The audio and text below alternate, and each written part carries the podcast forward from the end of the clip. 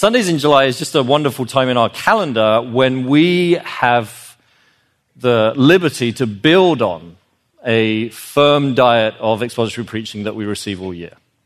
Okay, so all year round, Lord willing, if you come to grace, the scriptures being open and we're working through verse by verse. And then one month of the year, we break for, for the most part, topical sessions. And so that's what this is today. And, uh, and I want to talk about beauty, uh, what it is and why it matters. And um, perhaps if you did come to that seminar last year, you might remember it was, it was on my part uh, a late decision to present on that topic.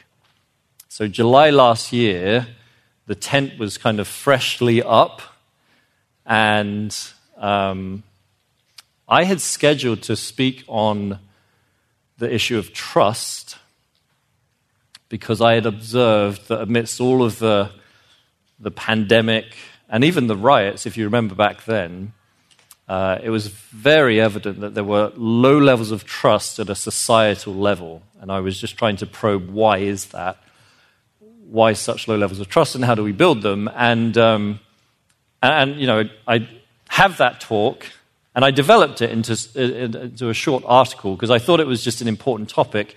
But at the last minute, I changed almost to, for my benefit because I just felt like it would be good to offer something a little bit more encouraging. Uh, it's true that there are very low levels of trust in society right now, but I didn't have much encouraging to say in that talk. And I thought, should I want to encourage folks, and something that I had been thinking about really only for a few weeks prior to that Sunday was the issue of beauty. And I, I can't remember what it was that first prompted me to consider the topic of beauty, but I had been thinking about it for just a few weeks, and then my Sunday came around.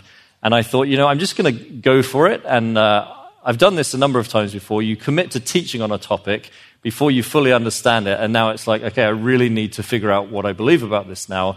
And I did that with that seminar. And, um, and I was preparing and preparing and reading and reading. And there's not as much written on beauty as you might hope. Uh, but I, I, that seminar last year, which is available online, um, was my initial stab at thinking through the topic of beauty, trying to define it and just open it up a little bit. That was my first attempt at it. And um, what I can say is, since then, I haven't stopped thinking about it. Uh, it it's amazing. As a, as a topic, it is so enticing.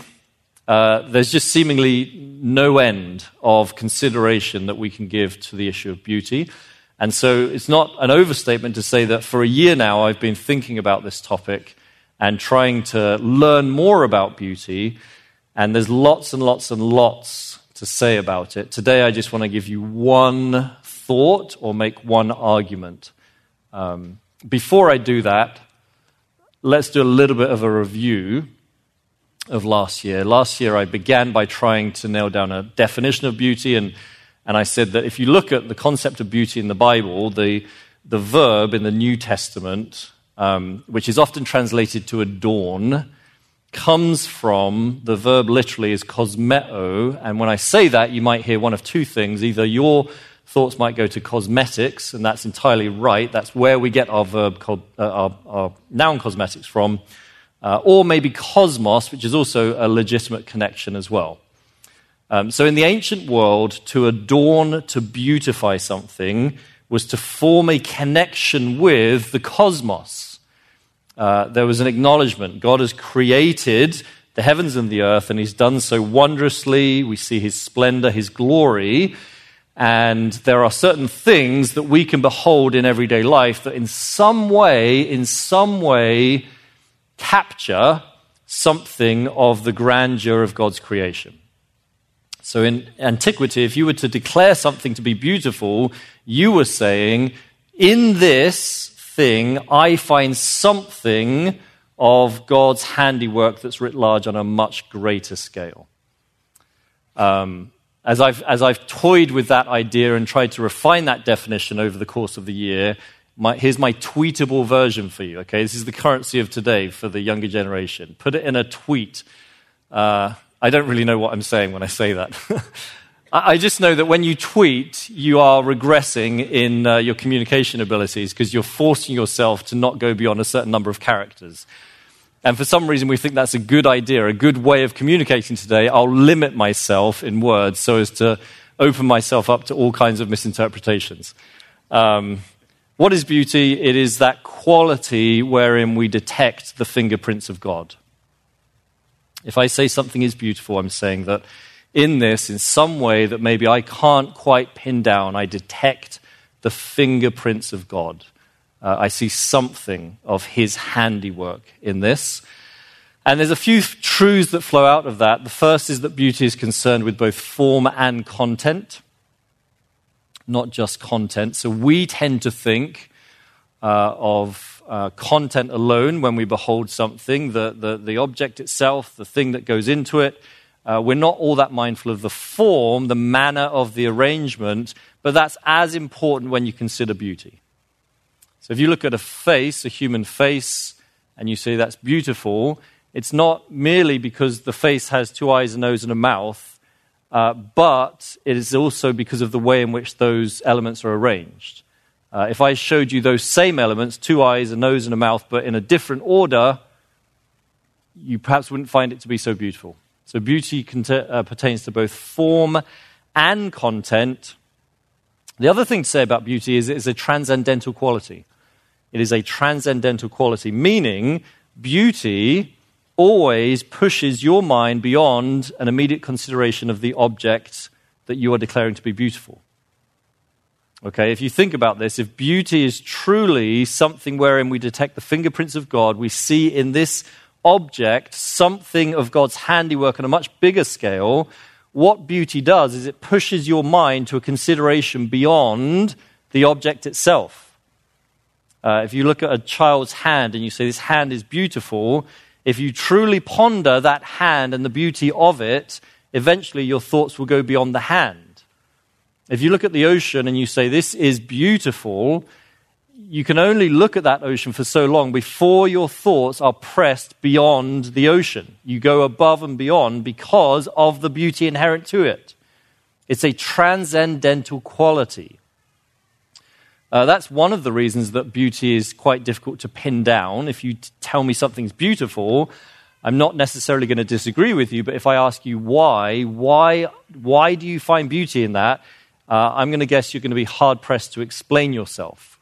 And that's not necessarily a fault on your part, it's just a, an enigmatic quality. It's constantly pushing you beyond the object, and so it's hard to say why you find the object beautiful.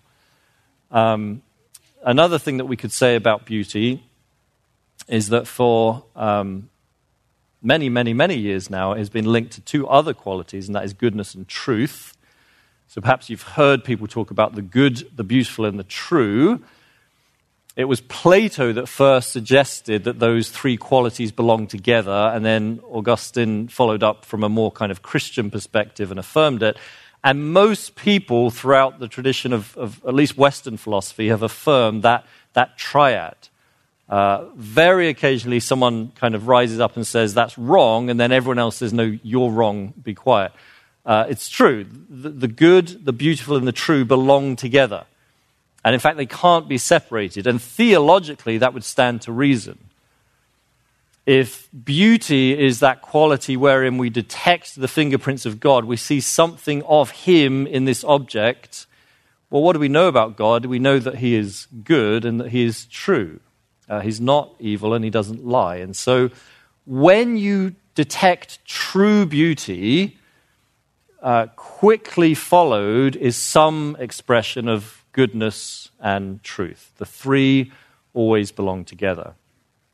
And in fact, that triad is what I've been occupied with for most of this last year. When I tell you that I haven't stopped thinking about beauty and tried to understand it more and more, invariably that triad of qualities is one that is uh, open to so much pondering and consideration. And you'll be surprised how often it shows up in life um, positively or negatively, uh, or distortions thereof, and a lot can be explained by resorting to that triad. So let me just give you some examples.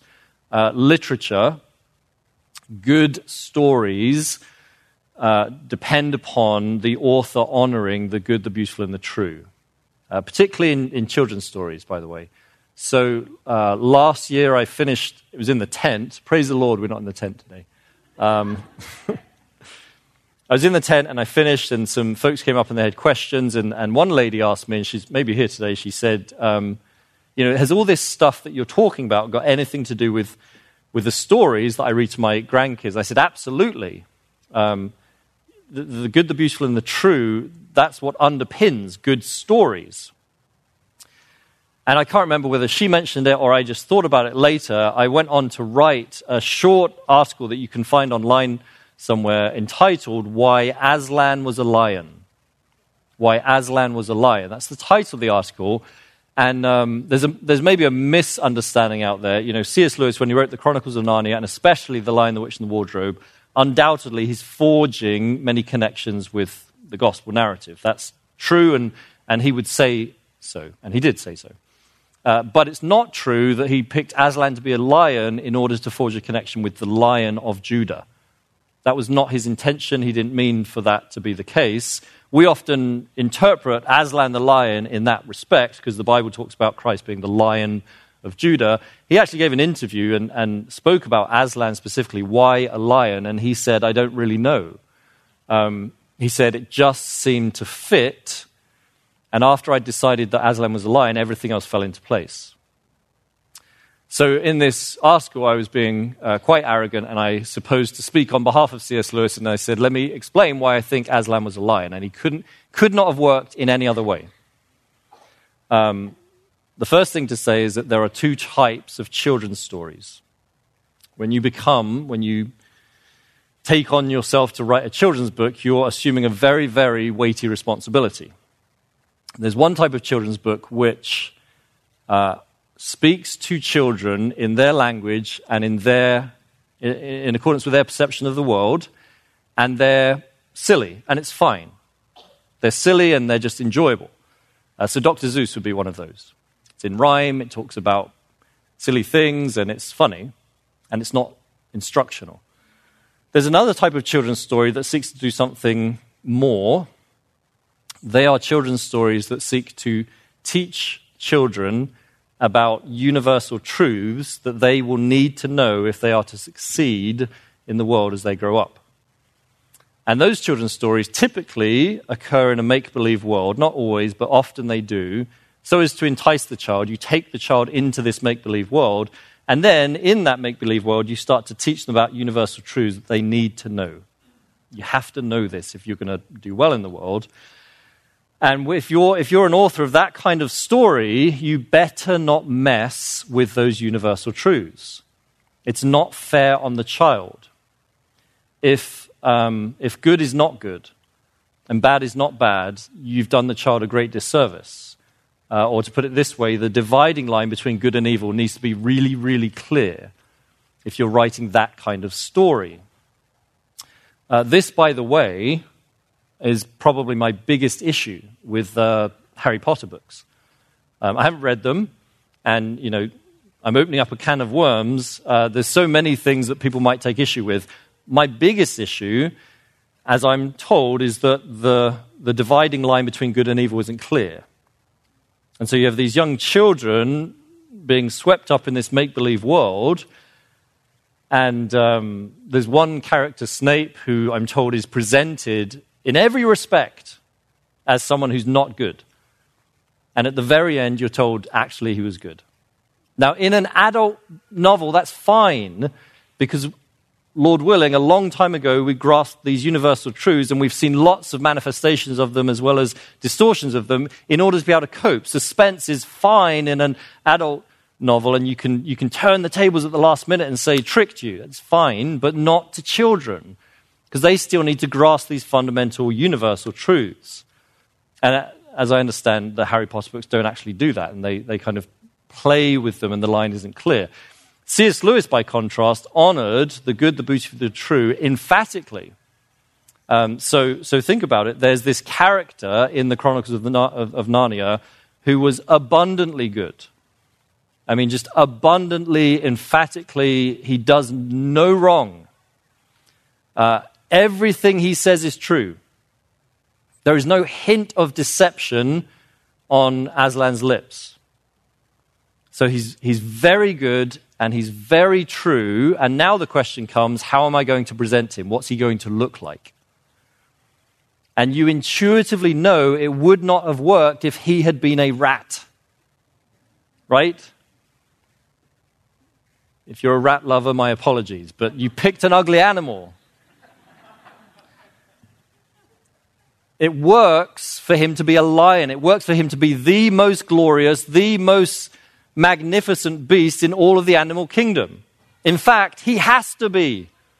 If he's going to be as good and as true as the novel portrays him to be, he has to sit at the top of the food chain. And so you get this wonderful, incredible beast. Of course, Aslan was a lion because the good, the beautiful, and the true cannot be separated. The three work in accordance with each other all the time. Um, I'll give you another example. Apart from literature, advertisers play on this relationship. Uh, and, and they may not know that they do from a philosophical perspective, but they know what they're doing. The advert begins with a lie. Okay, so the lie might be to the effect of, you need to buy this car. Uh, or this is the best car ever, ever made. Well, that's a lie. We know that's a lie. It's not the truth. Um, and they're going to follow with, with a, a, an imperative that you need to buy it, but how are they going to get you to buy it? Well, if they presented the car in a parking lot, right? If they showed you the car in a parking lot and said, This is the best car ever, you need to buy it, we would not be persuaded. We know it's a lie, and we don't feel in any way obliged to look into the purchase of this car.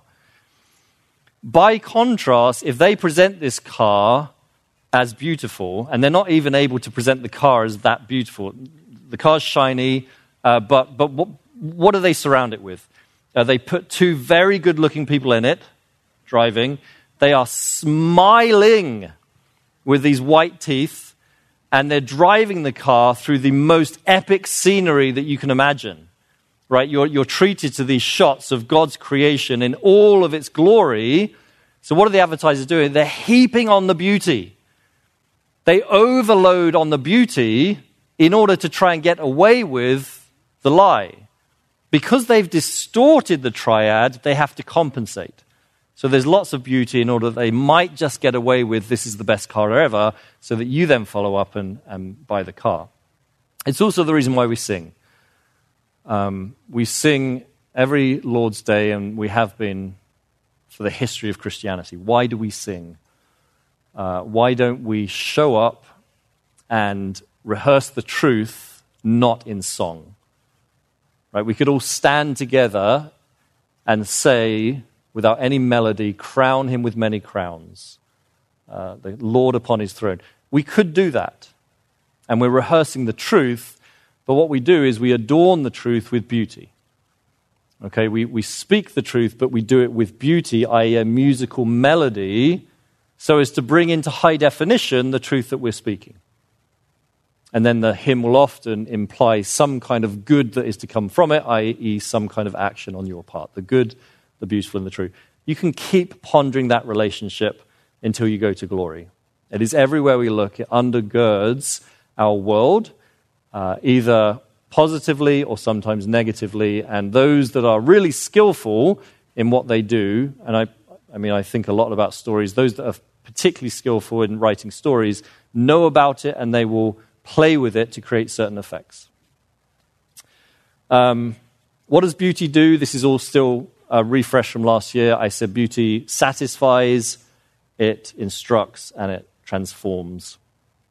Beauty satisfies you. We were made to take in beauty. Uh, our souls are hungry for beauty, and the psalmist says in Psalm 24 One thing I've asked of the Lord, uh, one request I've made of him, that I may dwell in his house forever and gaze upon his beauty. That's what my soul longs for. Uh, it also instructs. So, again, think about that triad and think about the fact that beauty is that transcendental quality wherein we detect the fingerprints of God. If we perceive, perceive beauty, we are invariably getting instruction in the way of truth and goodness at the same time. And we learn through our perception of beauty. And then finally, it transforms. Uh, if you look at something long enough, you start to become it. Um, and Paul doesn't use the word beauty, but he says in 2 Corinthians 4 uh, I, I, gaze upon the Lord or, or looking at his glory, that's when I'm transformed into the likeness of Christ. And so it, it behooves us, and this was my argument last year, I, I guess, as I tried to etch out a theology of beauty, we need to be concerned with it. It's important that we, we have a place in our thinking and in our lives for the pursuit of beauty, but there are certain things that hold us back. There are certain things that hinder us from pursuing beauty. And this could, be, this could easily form a seminar in and of itself.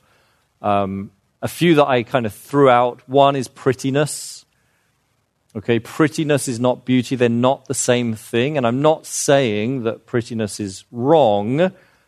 I'm just saying it's not beauty. And it's important to know that. Uh, so this is going back to cosmeto, the verb, our cosmetics. That's where we get the, the name.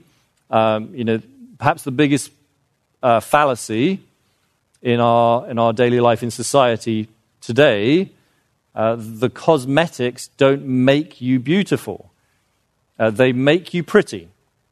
And again, no issue with that. But just don't think that they're making you beauty. That's not beauty. And so somebody can look very pretty but not be good or true. That's the danger, you see. You lead somebody into thinking that this object is beautiful when in fact it's not, it's merely pretty, and quickly followed is not truth and not goodness, but in fact deceit and um, that which is wrong. So we are a society that is consumed with that which is pretty. We've developed a really good appetite for it. And it's a little bit like junk food. You think it's food, but it's not, and you keep eating it, and eventually it makes you sick. And, and the more you eat it, in fact, the less appetite you have for beauty, which is really, really tragic. Uh, so that hinders us. Uh, another thing that hinders us is, is secularism. Uh, we live in a secular society, and it's only becoming more secular secularism is, is basically that, that impetus in society that separates uh, that which we see from the supernatural. So, rewind in history 500 years, and there was a place in everyone's thinking for the supernatural. In everyone's thinking. There were no atheists. People acknowledged that, that God was a thing, uh, God exists. They might reject him, they might consciously turn their back on him, but you wouldn't have made the argument there is no God. And what secularism does is it seeks to sever the natural, what you see, the physical, tangible, from any thought of the supernatural. And, um, and secularism has, has advanced, uh, particularly in the last couple of decades, such that now to even say the word supernatural sounds a little bit odd, and here we are at church. Um, but think about that in, in, in relation to our definition of beauty. If you separate that which we see and feel and touch and smell, and taste from any notion of the supernatural, you are cutting off our ability to perceive beauty. Right? You, you see it, you appreciate it, but what secularism does is it prevents you, prohibits you, I might even say, from allowing your thoughts to transcend. Because there's no place in our society anymore for a consideration of the supernatural. So the hardened, the most hardened atheist might declare something to be beautiful, but for certain, his thoughts are not transcending. They're not going above the contemplation of the object itself. You've robbed beauty of that transcendental element. Uh, the third thing that I mentioned last year is, is utilitarianism. Um, the other thing that's true of our society is that we live in a utilitarian age. We're all about utility, product, the thing that drops off the conveyor belt. And uh, we've reached a point where we really only assign worth to something if we can see that there's a tangible output at the end. Uh, if you ask me, you know, why, why are you doing this? And I say, no reason, uh, meaning I can't give you a product at the end, then most likely society is going to say, therefore, it's a waste of time. Uh, well, that, that poses big problems uh, in many, many areas. It, it, poses big problems as it relates to our perception of beauty. Uh, because the consideration of beauty doesn't give you a product. I don't get to walk away with something at the end of my day at the beach, having watched the ocean and watched the sunset. Um, I'm better for it. I'm persuaded of that, but I've got nothing to show for my money. And so society has not much place for it, and that hinders our perception of it. All of that led me to say that we need to be concerned with the pursuit of beauty. And one place that we would uh, do well to start is the Bible. Uh, in the Bible, we have the most beautiful story, the most beautiful Savior who died the most beautiful death in order to render the most beautiful salvation, and, and on and on and on and on it goes. And I guarantee you, if you have tuned your thoughts correctly to what beauty is, you will see it everywhere in Scripture. And you can learn an awful, awful lot about beauty by simply reading your Bible more. Uh, so it was a read your Bible more talk. Um, okay, that's all review. Okay, two o'clock. So this year, I just want to make one claim, one argument, and that is that beauty builds courage. Beauty builds courage. Or uh, to flip that on its head, if you don't pursue beauty, you're going to lack convictions. If you don't pursue beauty, you will lack convictions. How can I justify that? How do I defend that claim? Let's revisit the good, the beautiful, and the true. Uh, if I can put some slightly more technical terms on those three categories, each one of them is concerned with its own branch of philosophy. When we talk about that which is true, we are talking about the realm of metaphysics. We talk about metaphysics. Uh, the study of metaphysics is, is simply that. What, what is it that is objectively true? Uh, if I say that this is a pulpit, I'm making a statement in the realm of metaphysics. I'm stating what is true. And uh, thankfully, both in the church and in society, there isn't actually all that much disagreement about metaphysics today. I would certainly say in the church.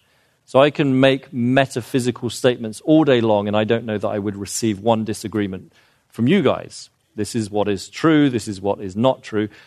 Uh, when you go outside of the church, for the most part, we don't run into any issues. However, somewhat surprisingly, I guess, um, there is a metaphysical revolution going on right now, a revolution in metaphysics happening right now. And I'm referring to the transgender revolution. Uh, we're, we're now at the point where people are challenging metaphysical uh, truths. Uh, this is a boy, no, it's not, it's a girl. Uh, and, and, and, one of the reasons why this revolution is proving to be so ind- divisive and so inflammatory is because people know that they're being asked to endorse a lie. Uh, the realm of metaphysics is, is fairly simple. Um, it's not all that complicated, and people are being press ganged into endorsing a lie. And they know it's not true, but they fear the consequences. And that's happening outside of the church. And who knows? I mean, if, if I'd stood here 20, 30 years ago and said, guess what's coming? None of us would have believed it. So who knows what we're looking at in the next 20 or 30 years? But that's where we're at in the realm of metaphysics. It concerns that which is true. Uh, what about the next category, the good? Well, the, the branch of philosophy that we're talking about there is ethics. Ethics. And, um, and again, within the church, there is not much disagreement. And we're helped, obviously, by the fact that we have a book to guide us. We have a, a blueprint that teaches us what's right and wrong. Um, outside of the church, we haven't got such stable ground. So you go outside the church, you start making ethical claims, and you can appreciate that there isn't as widespread agreement as there might be in the metaphysics department. Um, this, is, this, is, this is a person, this, this dot you see on the scan is a person who has life. There's some disagreement there. Um, it is wrong to abort this baby. There's some disagreement there. You see that outside of the church, ethics is now being debated. I will say this, just as a, a side note um, there's not as much, no, that's the wrong way to put it. Uh, ethics is more complicated than you think, and even within the church, we could quickly run into some tricky issues. Uh, this is by no means a criticism of the church, it's just an acknowledgement of how, how difficult ethics is as a field. Uh, so, should you lie? It's my question. And you would say no. Uh, you know, the Bible's very clear on that. Um, should we allow uh, terrorist organizations like ISIS and Al Qaeda to exist and keep doing the things they're doing? No. Okay. All right. So, uh, do you understand that in, in our efforts to stop their work, an awful lot of espionage is involved? An awful lot. I mean, countless lies being told in order to stop this work over here, which you just told me was wrong. Uh, so, how, how, do you think through that? Uh, do you surrender one of the claims you just made? Um, um, is, is, is, is this uh, tyrant right in what he's doing? Should he be allowed to, to rule over this nation in the manner that he is? No. Uh, should we stop him? Yes. Okay, but you just understand that in waging war, it is virtually impossible that innocent lives won't be lost. Uh, so you're, you're okay with that. You see, I'm just, I'm just teasing out a few hypotheticals to show you how difficult ethics really is. And, um, and if, there's, if there's some thorny issues there, then that kind of explains why when you step outside of the church and, and nobody's claiming to have a guidebook, now the whole thing gets very, very complicated. Okay, so now step to that third one the good, the beautiful, or, or what do we do? The true, the good, and now the beautiful. Well, that area of philosophy is called aesthetics. A E S T H E T I C S, aesthetics. Oh boy, if there was, um, if there was large buy in in the metaphysical realm and, and not so much in the ethical realm, even less in the aesthetic realm. Uh, I would venture to say that even within the church, there is not agreement uh, in terms of that which is beautiful and that which is not uh, that which has value, aesthetic value, and that which doesn't. So if I, if I played you today three minutes of, of a Beethoven symphony, and then I played you a three minute Beyonce song, and I said, okay, uh, which is more beautiful? Certain things would happen. Some of you would put your hand up for the Beethoven symphony, and then I say, okay, but why? And you, you're not sure why? And you might, in your answer, you might actually take a step back and say, Well, I just find it to be beautiful. Right? So you just moved it from an objective to a subjective statement. It's not that I believe that the symphony is more beautiful, I just find it to be more beautiful. It's, it's actually my opinion. Some of you would say, I really don't know, but I don't think you should be up there telling us that one is better than the other. And some of you would just be outright offended like you just love Beyonce, right? And you, you don't have much time for Beethoven. You're like, you can't say that. Um, or maybe if I said to you, okay, you can spend a day walking around the Louvre in Paris, see the Mona Lisa and lots and lots of other works, and you won't exhaust it in a day, or you can have a free day at Disneyland, right? Southern California. I just touched a raw nerve amongst the SoCal residents right? Which, in, in, in which venue will you see more beauty? And again, some would say, well, definitely the Louvre. Why? Um, I, I, just, I just like paintings, right? You, you try and defend your decision by making it a subjective thing. It's right for me. I'm not saying that that person over there has made the wrong choice. Or you say, I just don't know you know, tell me the answer. or, or you say, I'm taking Disneyland every time and don't speak to me about the Mona Lisa, right? Um, you see how there's, I'm illustrating the fact that there is very, very little sense of um, objective value when it comes to aesthetics. There's very little sense of objectivity. We've lost all sense of being able to say, this is more beautiful than this. Uh, when you lose any sense of objective value in the realm of aesthetics, two things happen. The first is the world around you becomes very flat. Okay, so God has made a glorious world, He's made a very beautiful world, and, and uh, some things are incredibly beautiful, and some are not so much, but we have lost any sense of objective value we, we have lost any sense of being able to say, this is more beautiful than this.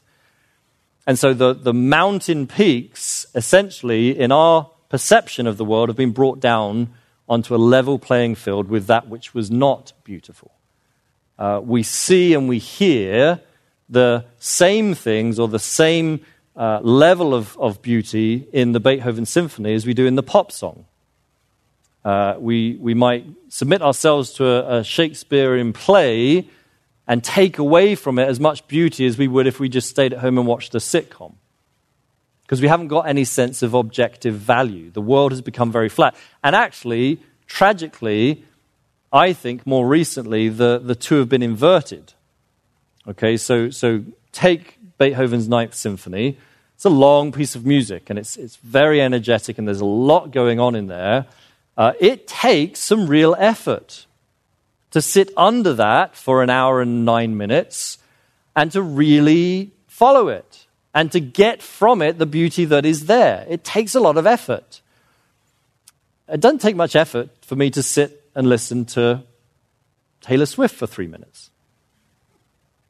And again, another trend that we see in our society is, is we, we take the path of least resistance at every opportunity. And so Today, all too often, people opt for the easier path and they actually start to perceive that to be of more value than, than the more difficult route. So the world flattens out when you lose an objective value system in that realm of aesthetics. The other thing that happens is you start to lack courage. You lose any sense of conviction. You're not willing to fight for the fights that need to be fought. Why is that so? Um, the good, the beautiful, and the true always come together. They're a package deal. If I present you with a truth, an objective truth, and attendant to it is an ethical imperative. Here's the truth, and here's what you need to do as a response. The reason that you're going to buy into that and act upon it is if you understand the objective value of it, the beauty component. If I present you with an objective truth and the ethical imperative that follows, and you don't have the objective value component, there's no reason why I should expect you to stand and fight for it. Because you don't see it to be valuable. You don't think it's worthy of your effort. Um, C.S. Lewis made this uh, point in a small book that he wrote called The Abolition of Man. You can probably read it in one sitting. It's three chapters long. In the first chapter, he makes this very point. Um, he begins with a very well known illustration, true story, of a young boy standing and beholding a waterfall. And the boy looks at the waterfall and says, That is awesome.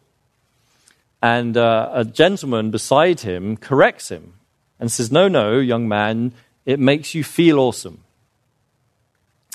And uh, C.S. Lewis rinses this man that just made that comment, uh, saying he just destroyed that young boy's sense of objective value. The boy was entirely correct. This is awesome. And the man says, No, it makes you feel awesome. He says he just robbed him of any sense of objective value. So that now the boy will go through life feeling if any sense of objective value comes his way, it must be due to what he's feeling and not because of some inherent worth in the object. And then he fast forward to the battlefield and says, consider how this will play out. And, and the sobering point, at least it was sobering for me, is to recognize C.S. Lewis is writing this book in the early 1940s.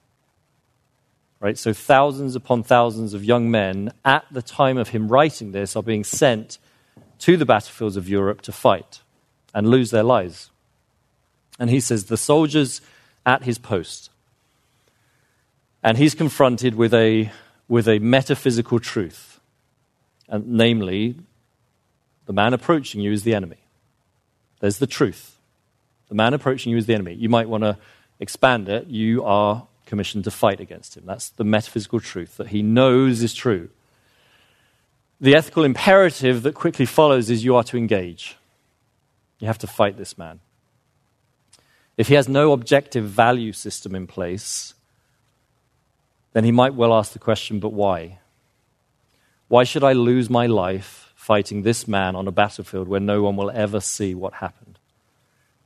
It could well be that in that moment when his country needs him the most, he runs. And it's not because he didn't know the truth of the matter or the ethical imperative that attends it, but that he didn't have an objective value system. He didn't understand the beauty, the greater beauty of what was being represented there. Um, I'll give you another example taken from the same time in history, namely of Winston Churchill. Um, how many, I'll pause here because I'm speaking too much. How many biographies do you think have been written on Winston Churchill? Just take a guess. You have to round it to a 10. You can't just, yeah. A thousand? Okay, so it will work much better if you guys guess low. Like, come in low, and then I'll impress you, okay? So, so try again.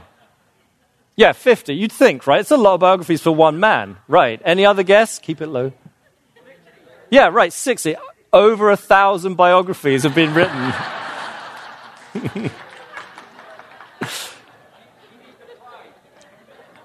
About 1,010.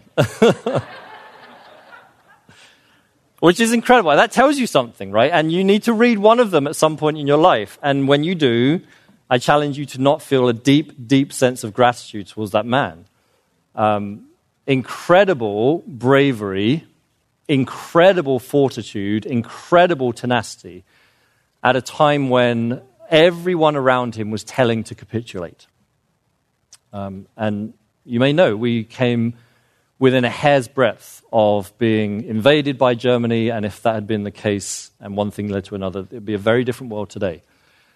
And, um, and so the question is where did Churchill get his courage from? And the answer that many people have offered is from his school days. So Churchill went to a school back home called Harrow, Harrow School for Boys. Very, very good school. You pay an awful lot of money to go there today. Uh, he had a very privileged education. And he was not a very good student. People commonly acknowledge that. There was one highlight in his education, one thing that stands out, and that is the year that he won the headmaster's prize for memorizing over 1,200 lines of poetry. He memorized over 1,200 lines of poetry, namely of one particular poem uh, called The Lays of Ancient Rome. The Lays of Ancient Rome, which is an extended poem recounting acts of bravery and courage from the time of the Roman Empire.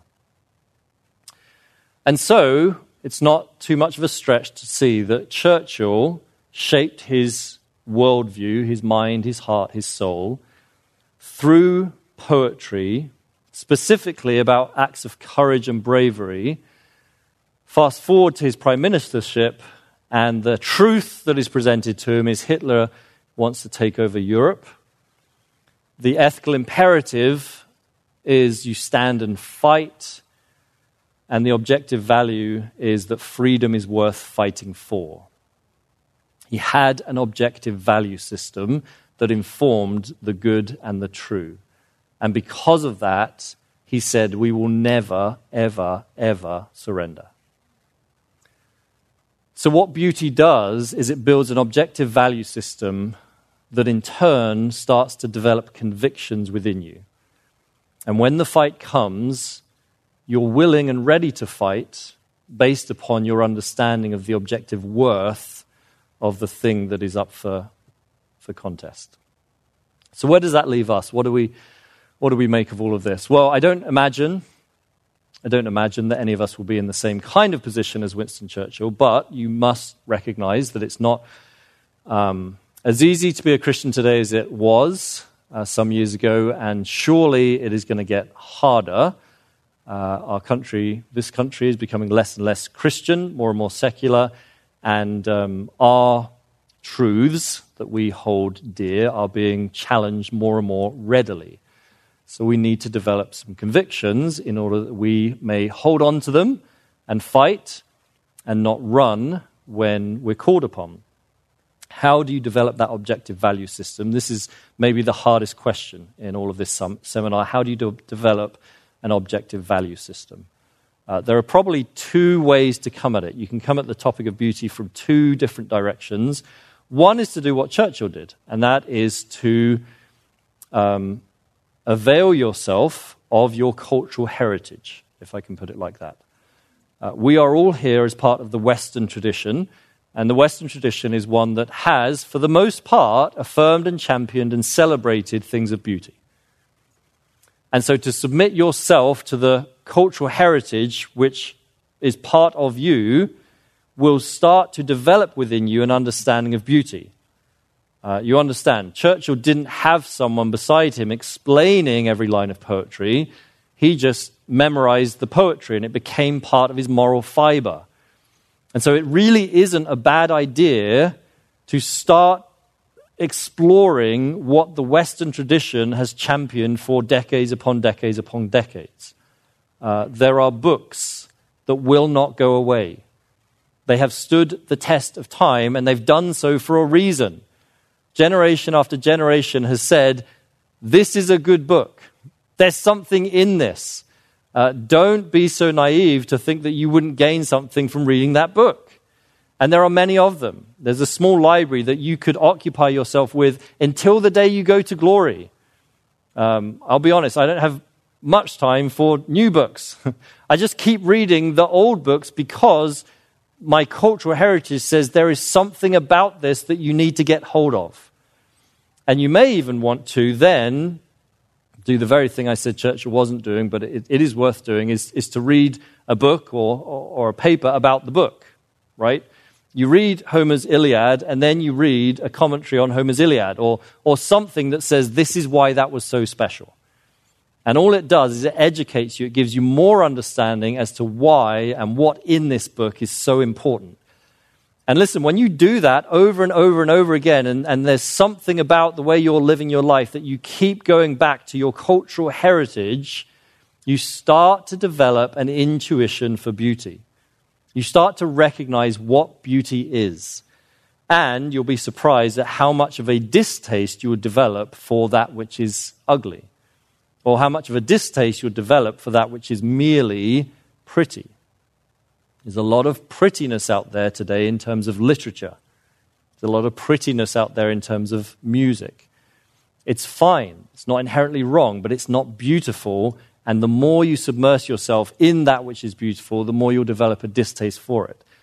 Uh, in a very short amount of time, you can be quite well educated in the realm of beauty, and you will enjoy beautiful things more. And with those beautiful things will come some convictions.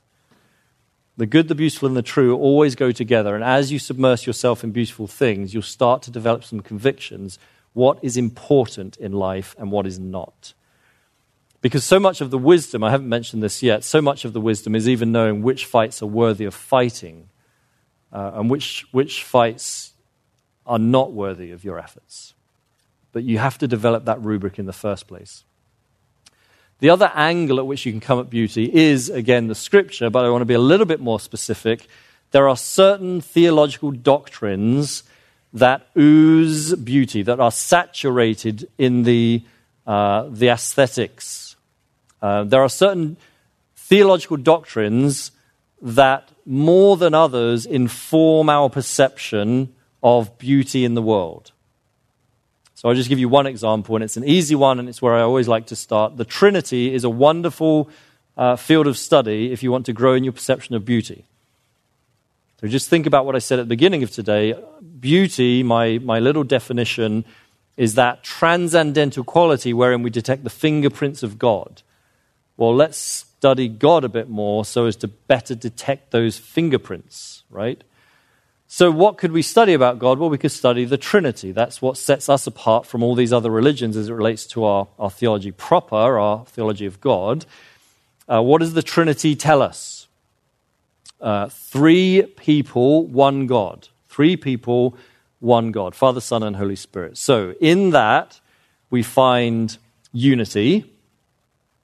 That's a Trinitarian doctrine, coupled with, balanced with diversity three individual people Father, Son, and Holy Spirit, uh, coupled with complementarity. Each person of the Trinity perfectly complements the other two, uh, coupled with restraint. How about that? The three are infinitely powerful, and yet they all exercise a measure of restraint. Coupled with purpose, each member of the Trinity has a unique purpose within redemptive history. And on and on and on it goes. So you've studied the Trinity for a bit and you know a few basic things about the Trinity, and now you think about beauty in the world that we perceive it. Uh, I keep going to Music Today. It's the easiest place to begin the cogs turning about beauty. So, so you know, you have this amateur rock band, right? These twenty-something-year-old guys, and they think they're it, right? And uh, and they play their song, and, and they look to you for approval. And, and, and what do you make of it? Well, uh, there was certainly no unity there. They didn't all play in time. The guitar didn't fit with the bass, and it was pretty awful. No unity. Uh, was there diversity? Well, not in a Trinitarian sense. different instruments, but they were not working together in any real sense. So there certainly wasn't any complementarity, and there was no restraint because they all think they're the best thing and they're all fighting to be heard the loudest. So they want the thumbs up. You are okay to give the thumbs down. All right? This is not my personal opinion. That was ugly. This is not a personal preference issue. That was not a nice sound. You can say that. It's possible to say that in the age in which we live. It was ugly. How can you say that? Because your understanding of beauty is at least in part informed by the Trinity. And there was no fingerprints of God in what you just did there. Uh, Beethoven's symphony. Um, is there unity? Absolutely. I mean, this composite sound that has lasted decades upon decades, and people are singing today one tune coming out of this orchestra. Uh, is there diversity? For sure.